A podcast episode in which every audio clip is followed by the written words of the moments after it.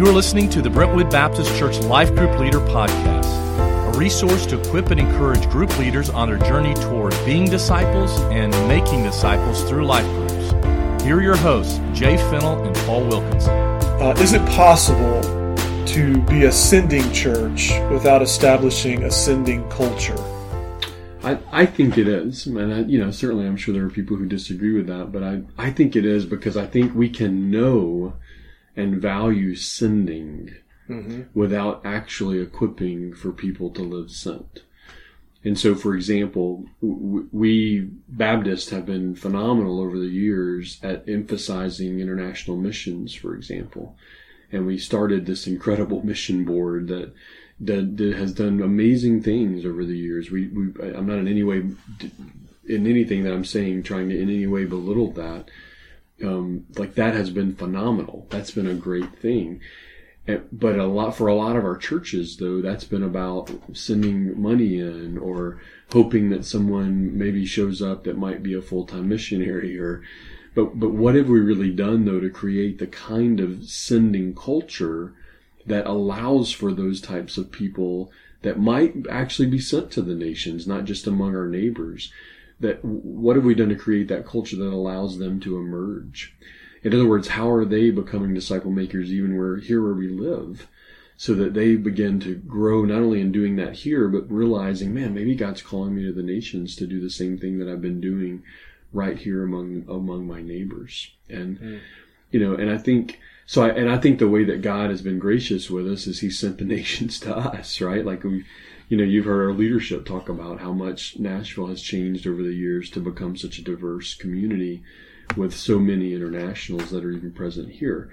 But it's not just about the internationals. I don't want to sound like I'm just beating a, a typical missions drum, you know, but it's just this idea that have we actually equipped for disciples making disciples where we live, work, and play and serve in the everyday of life and our everyday relationships and conversations? Have we actually equipped for that and seen that happen? Versus are we just hoping that, are we just emphasizing, let's send some mission teams, we hope we send some missionaries, we'll fund some people that say they want to respond to the nations? Because we ought to be doing both. Mm-hmm. And so I think we can be a sending church. Even let's take Station Hill, for example. Had, you know, when, when Brentwood sent out to Station Hill, that was because there was disciple making happening in Spring Hill, right? And we affirmed that, and people went with this group that went down there to start this new campus. And and I, I I've had people tell me, I wasn't here at the time, but I've had people say that that hurt some, right? Because a lot of those leaders left gaps, and we had to begin to try to raise up new leaders. Well, when that was described to me, it was a good example of, we've been very faithful at being a sending church, right? Like, we sent. We did what we should have done. But to even describe it as, we had to begin to raise up new leaders behind that. Take that phrase, which I heard repeated multiple times in that story, and I've had multiple people tell it to me. Just the fact that we phrase it that way, what that means is we had not established the type of sending culture where we were already doing that, where we were already raising up leaders because we expected to send. Mm. We were already preparing for sending because that's what we knew must be done. And so we were already seeing sending happen in the everyday so that sending could happen on a larger scale.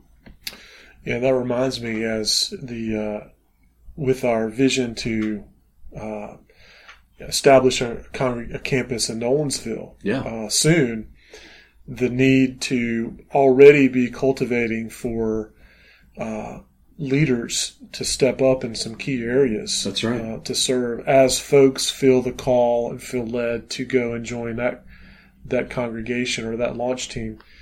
Uh, that that'll be key, won't it? It will be. It'll be huge, and and it's healthy. Yeah. And it hurts, right? Like it yeah. hurts to send great leaders. Yeah. But but but if you've created a sending culture, you realize, hey, even though we're sending some of our best, we know that more are going to emerge because we've seen it. And we just know God's going to do that. This is what He does. Talk to us. Well, talk to us about reorientation and and, and why that matters. Why why does reorientation matter uh, if followers of Jesus are going to live sent? And if that's true, what would have to be reoriented in our lives? Yeah, that's a great question. Uh, what I love is Jay Strother, one of our campus and teaching pastors. For some reason, this word has really resonated with him. And, reorientation? And, yeah. And, okay. And I think it's because as he, cause he equipped, you know, as he teaches and he equips well. And I think over the years, he's realized, hey, we, this is what you have to battle, right? Like if you want to see disciples making disciples, you've got to help people understand and begin to really wrestle with the fact that there are going to be some things that have to change in your life to engage in that, right? And so this idea of, of reorienting our lives around the mission of God, reorienting our lives, because we don't ever like to admit what I'm about to say, but we, in church culture over the years, we've done a lot of, we want to do this for you, God, and now we're asking you to bless it, mm-hmm. right? Or we want to do X, and now, and we believe you want us to do it, and now we're at, and, and it's not, it's not that that's been bad, and God's always so gracious with us. But I think, I think what's important is that we recognize there's a mission we've been called into. It's not that we're trying to come up with a nice mission and ask God to bless it. And this mission that we've been called into of disciples of Jesus, making disciples with Jesus, right? We've been called into that mission, and we've got to reorient our lives around what the gospel says of our identity and security and our purpose, of what that kind of mission would mean in the everyday of my life. And so reorientation on very simple, in very simple terms, right? It has to include, for example, what that, what your family life is like, right? Like you, for a lot of people, you know, home is such a respite, and it ought to be, it ought to be a place of peace and rest. But it also, it also is healthy, if I'm a Christ follower, to actually know my neighbors' names and, you know, to have engagement with them, not just, not just on very shallow levels. And, and why is that? Because I don't want to just send good Christian kids to college. I want to send disciple-making kids to college. I want to send kids that have seen disciple-making happen. Mm-hmm. And so part of that reorientation might be, even be the way that I conduct. If I, as a dad, for me personally, for example, how am I living in such a way that my kids see disciple making? They don't just hear about it. Um, how am I doing that with, among them, like, like to my kids, but also how am I doing it with them? I think we've got to think, I know, I know Link Taylor and a lot of our discipleship team, we have a lot of great resources to encourage that at home kind of mentality. Well, that's a part of reorientation. Thinking instead of like, oh, I've got to add disciple making to my life, I might think differently and think, oh, well, I go to work every day. Are, is God putting someone in my pathway every single day that may welcome me into their life, and I may have a chance to bring and translate the gospel into their life? Or wherever I play or work out or recreate, or the things that I do in my off time, or even the ways that I serve, right? Like, how do I, instead of adding church as an activity, understand that I need to be the church in my activity? And that's what reorientation does. Like, to me, it's, it, we, it takes us back to the Mark one seventeen verse, right? What Jesus was saying to fishermen was he was going to reorient them to be fishers of men, right? He, you know, this, I'm, in other words, he's going to take our everyday ordinary lives and reorient them into his purposes. Yeah. They would still be, they would still fish. Sure. But just in a different Different yeah. way. Yeah. yeah. To, to, total different purpose, purpose. Yeah. And, and basically what he's doing was saying, you, you've been oriented to what your purpose in life is. Now I'm asking you to enter into my purpose in life. And I think that's what's rich about the gospel. Ryan Stevenson has a song uh, that just released, and in the bridge, that's what he says. He says, the gospel is not just about this idea that, right, that I get to live my life for Jesus, but it's that, you know, I've actually been given his life, right? Like, I've been invited into his, his purposes, his name, his righteousness. And, you know, that I reorient my life to that reality and then live out of it, inviting other people into it. What are some shifts necessary in order to encourage, emphasize, and perhaps even equip for a sent culture among the church? Yeah, it's a great question. And I think I, I love those three words. I think it's important for our listeners to catch them. You know, just, we're going to encourage this, right? Because I, I think we've got a lot of savvy people that are a part of the, the, of the Brentwood campus and all of our other campuses. And, and many people in Middle Tennessee as Christ followers, they get this, they get what disciple making needs to be. And so we want to encourage the ones that are doing it. We want to equip as many people as we can to be living this a disciple-making life and uh, sent life. And we certainly want to emphasize it, right? The way that maybe our campus and teaching pastors talk about it, or the way that the web talks about it, or our social media talks about it, or, you know, a podcast talks about it, whatever it is, that we don't just teach a one series on it, but we create an ongoing emphasis for it, because it it really is the mission and the purpose of who we are as the church. And so in order to see that kind of culture and have those kinds of emphases and equipping and encouragement in an ongoing fashion, there are some things that we may have to shift. They're not just language, but let's just give some language examples, right? Like I think that's, I think from an emphasis standpoint, I think we underestimate how sometimes just changing the nuance of our language opens us up to understand something differently, but also to even be able to explain something differently to someone else. And I saw this where I, when I was a church starter, we saw the culture around us because we spoke of church as a who and not a what, because we spoke of church as a people instead of a place or an event.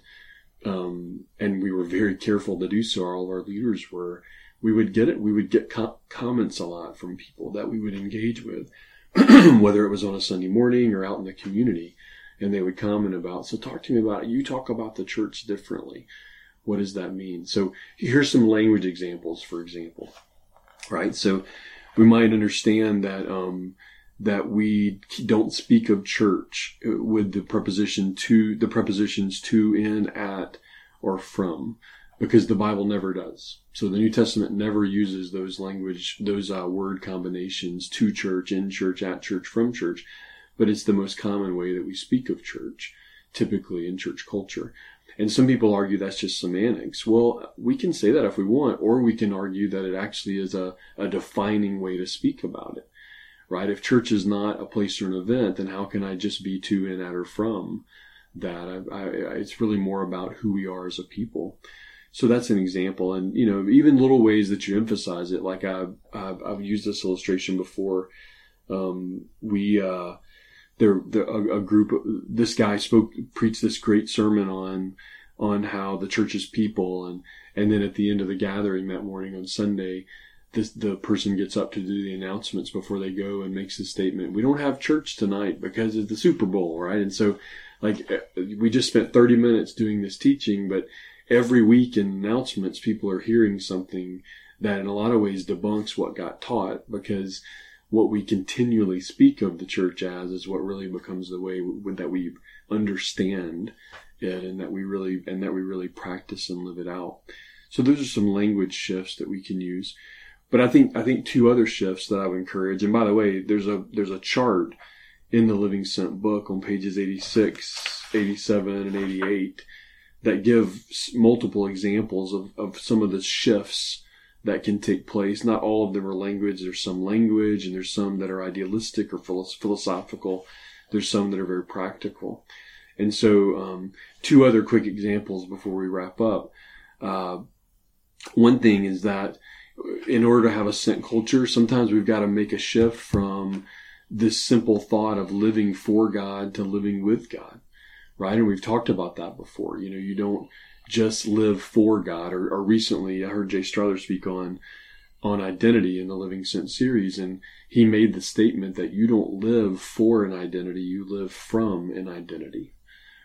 Right? And and it's little things, like at the end of our gathering, you know, when we dismiss people, saying simple things like, hey, let's go this week and be the church, or let's go this week and live sent, or you are loved and you are sent, you know, things like that. Or you know, there's simple ways to emphasize it and to make that shift. But then another one that I think is really important is even shifting the way we understand Sunday mornings, right? Most people understand Sunday mornings as fueling stations. You know, we, we, we come and we, we, we know that we need to be fueled, and that's not a bad thing. Every metaphor breaks down, but that's not a bad metaphor. We, we do get encouragement when we mm-hmm. gather together. But it's not just fueling station, right? Maybe a better metaphor for it would be, and this is part of shifting in a sent culture because it affects the way we understand the church. Maybe a better metaphor would be that it's a post office, right? These letters of Jesus, like Second Corinthians three three calls us, these letters of Jesus that are gathering together to be reminded of what their address is, that they are a sent people, So they're encouraged in that identity, and then they're sent back out, provoked back out again. And so even little nuances like that, just the way we understand church, the way we strategize and do and practice, the way we speak of church, it, all of those things, as there's there's subtle shifts that we can make that help establish a sent culture. Let's get there. Jason, talk to us a little bit about today in our podcast episode about some practical uh, practical ways that uh, that re- that relate to our being. Yeah. Okay. Uh, as we think about this whole idea of living sent. Yeah. Uh, do you understand my question? Yeah, I think so. Like, you know, like people, I think people, I think what I'm hearing you ask is like people want to know hows. It's a very natural thing. Right. We begin to understand, okay, I get it. That's my identity. And so uh, what does that begin to look like? Right? That's what I mean. Well, there you go. There you go. So, you know, so, but I think it's important, and I love how you asked the question, because I think what's important is that we don't just, though, think of it as, oh, okay, that's what I need to do, but that we instead understand that it's th- these are practices that flow out of who Jesus is making us to become, not just things that we kind of just go do for God, right? I think that's the big, that's, I think, been the big shift over this series, and I've had some of our campus and teaching pastors say that those types of conversations have been some of the healthier ones that they've had with people. So it's not a list of things to do yeah. that God has given us to do yeah, we're to not make just, disciples. We're not just adding this on to our efforts at Christianity or our Christian growth or or like what we think is important about church or, hey, we're worshiper. You know, like think of all the things that you think of as Christians, as Christ followers, that we all have, in many ways, have put importance on. And now here's evangelism or disciple-making or mission or whatever.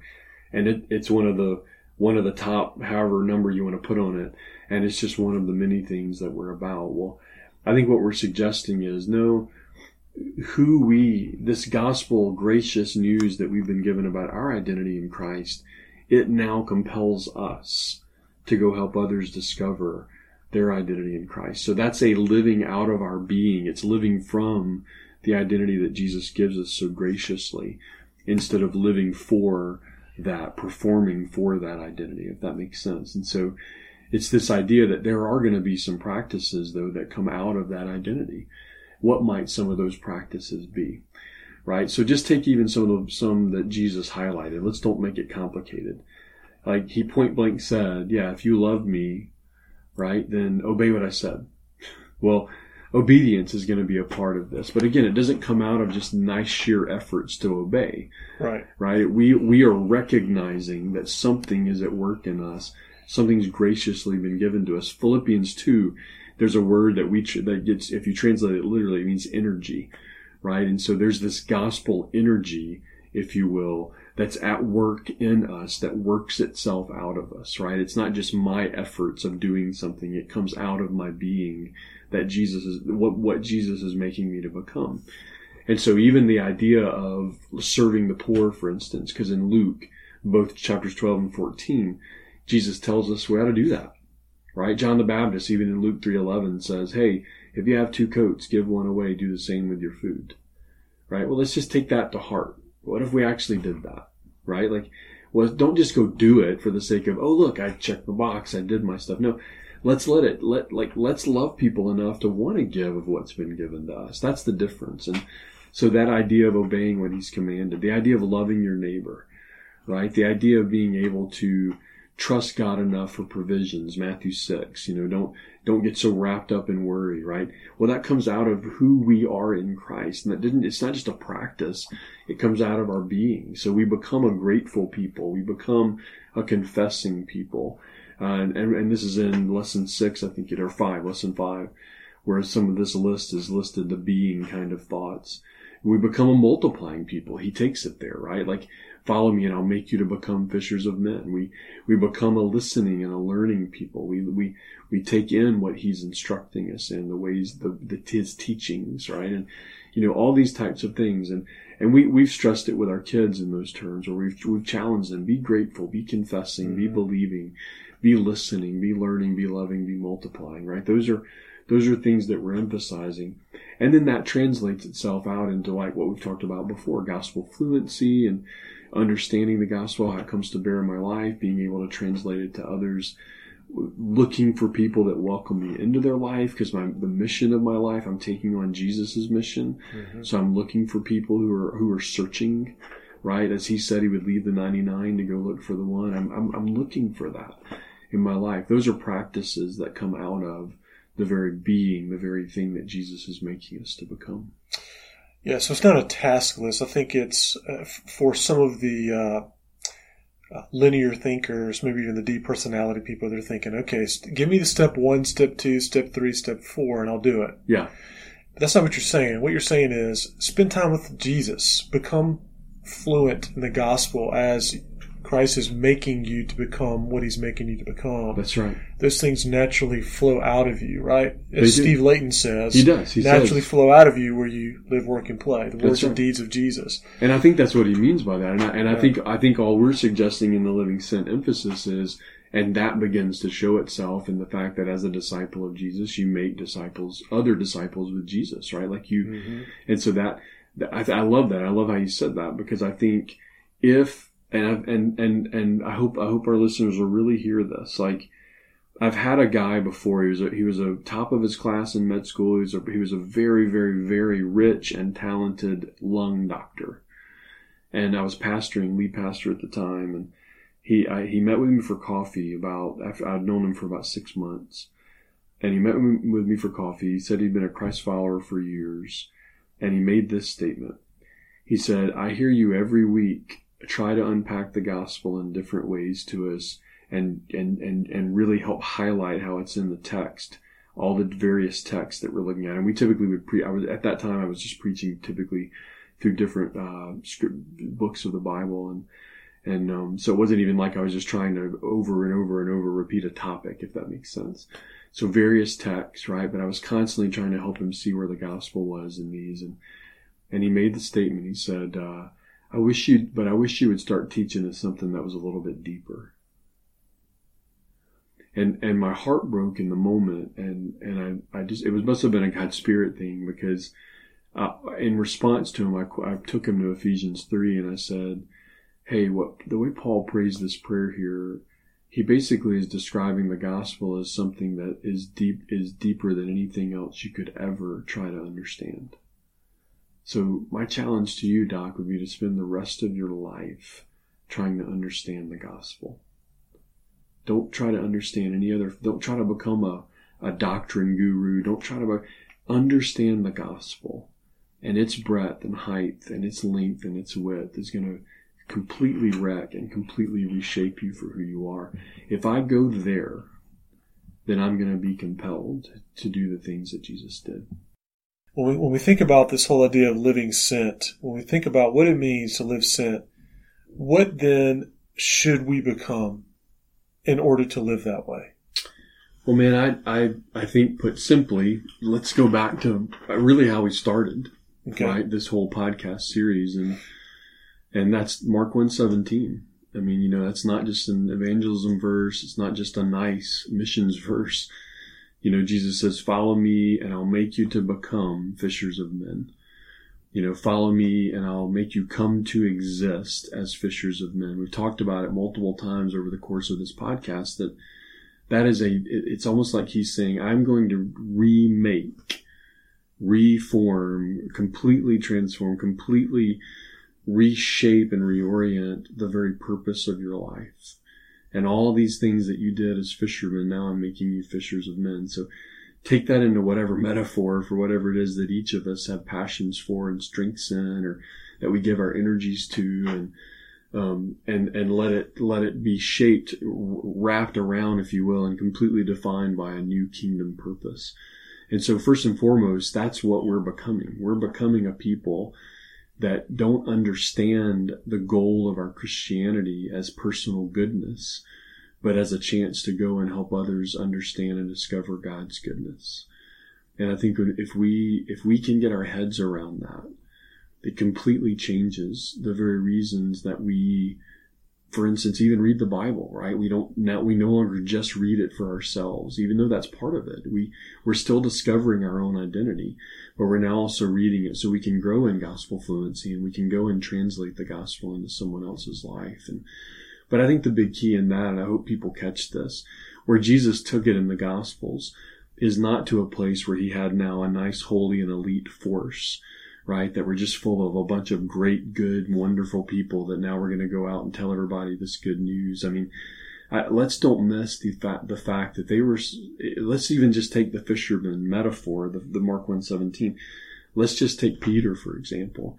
Let's don't miss that the moment he tells them, you're going to be a key player in my church, like a few verses later, he tells him, get behind me, Satan. Let's don't miss that he tells him, you're going to deny me. And Peter says, no, he denies that he's going to deny him. And then he does it. Let's, let's don't miss that the moment after he restores him at the very end of John, John twenty-one, right immediately after he restores him, Peter falls back into his insecurity, just like he had fallen into the waves of that sea when he walked on the water with Jesus. And he looks across the way and he compares himself to John and says, what about him? Right? Like, let's don't miss that. This gospel translation, this becoming fishers of men, this is not a, I will become something that's able and worth and, and, and great at and wonderful and blessed. I, like, I'll become this huge super Christian giant person that's going to go out and make disciples. The moment we fall for that trap, we're either A, completely hindered in it, or B, we don't do it well at all because we shoot ourselves in the foot with our pride and arrogance. But if we will remember that the very person that became the leader of the Jerusalem church himself, all the way even to the end before Christ ascended, was still bumbling over his insecurities and selfishness and consistently having to translate the gospel into his life because he never quit being made to become a fisher of men. Let's just don't miss that. What we are being made to become is a sent people. And part of that is constantly remembering the gospel that was sent to us. And that's the work of God. John six twenty-nine, if you ever wondered, like, hey, what's the work of God in my life or his will for my life? John six, actually, verse twenty-nine, I think it's verse forty-one, specifically say, this is the work of God and this is the will of God. And the work of God, John six twenty-nine, is that people believe in the one who was sent. As sent ones, let's keep believing. Let's keep reminding ourselves of that gospel. And he will make us to become a people that help others believe as well.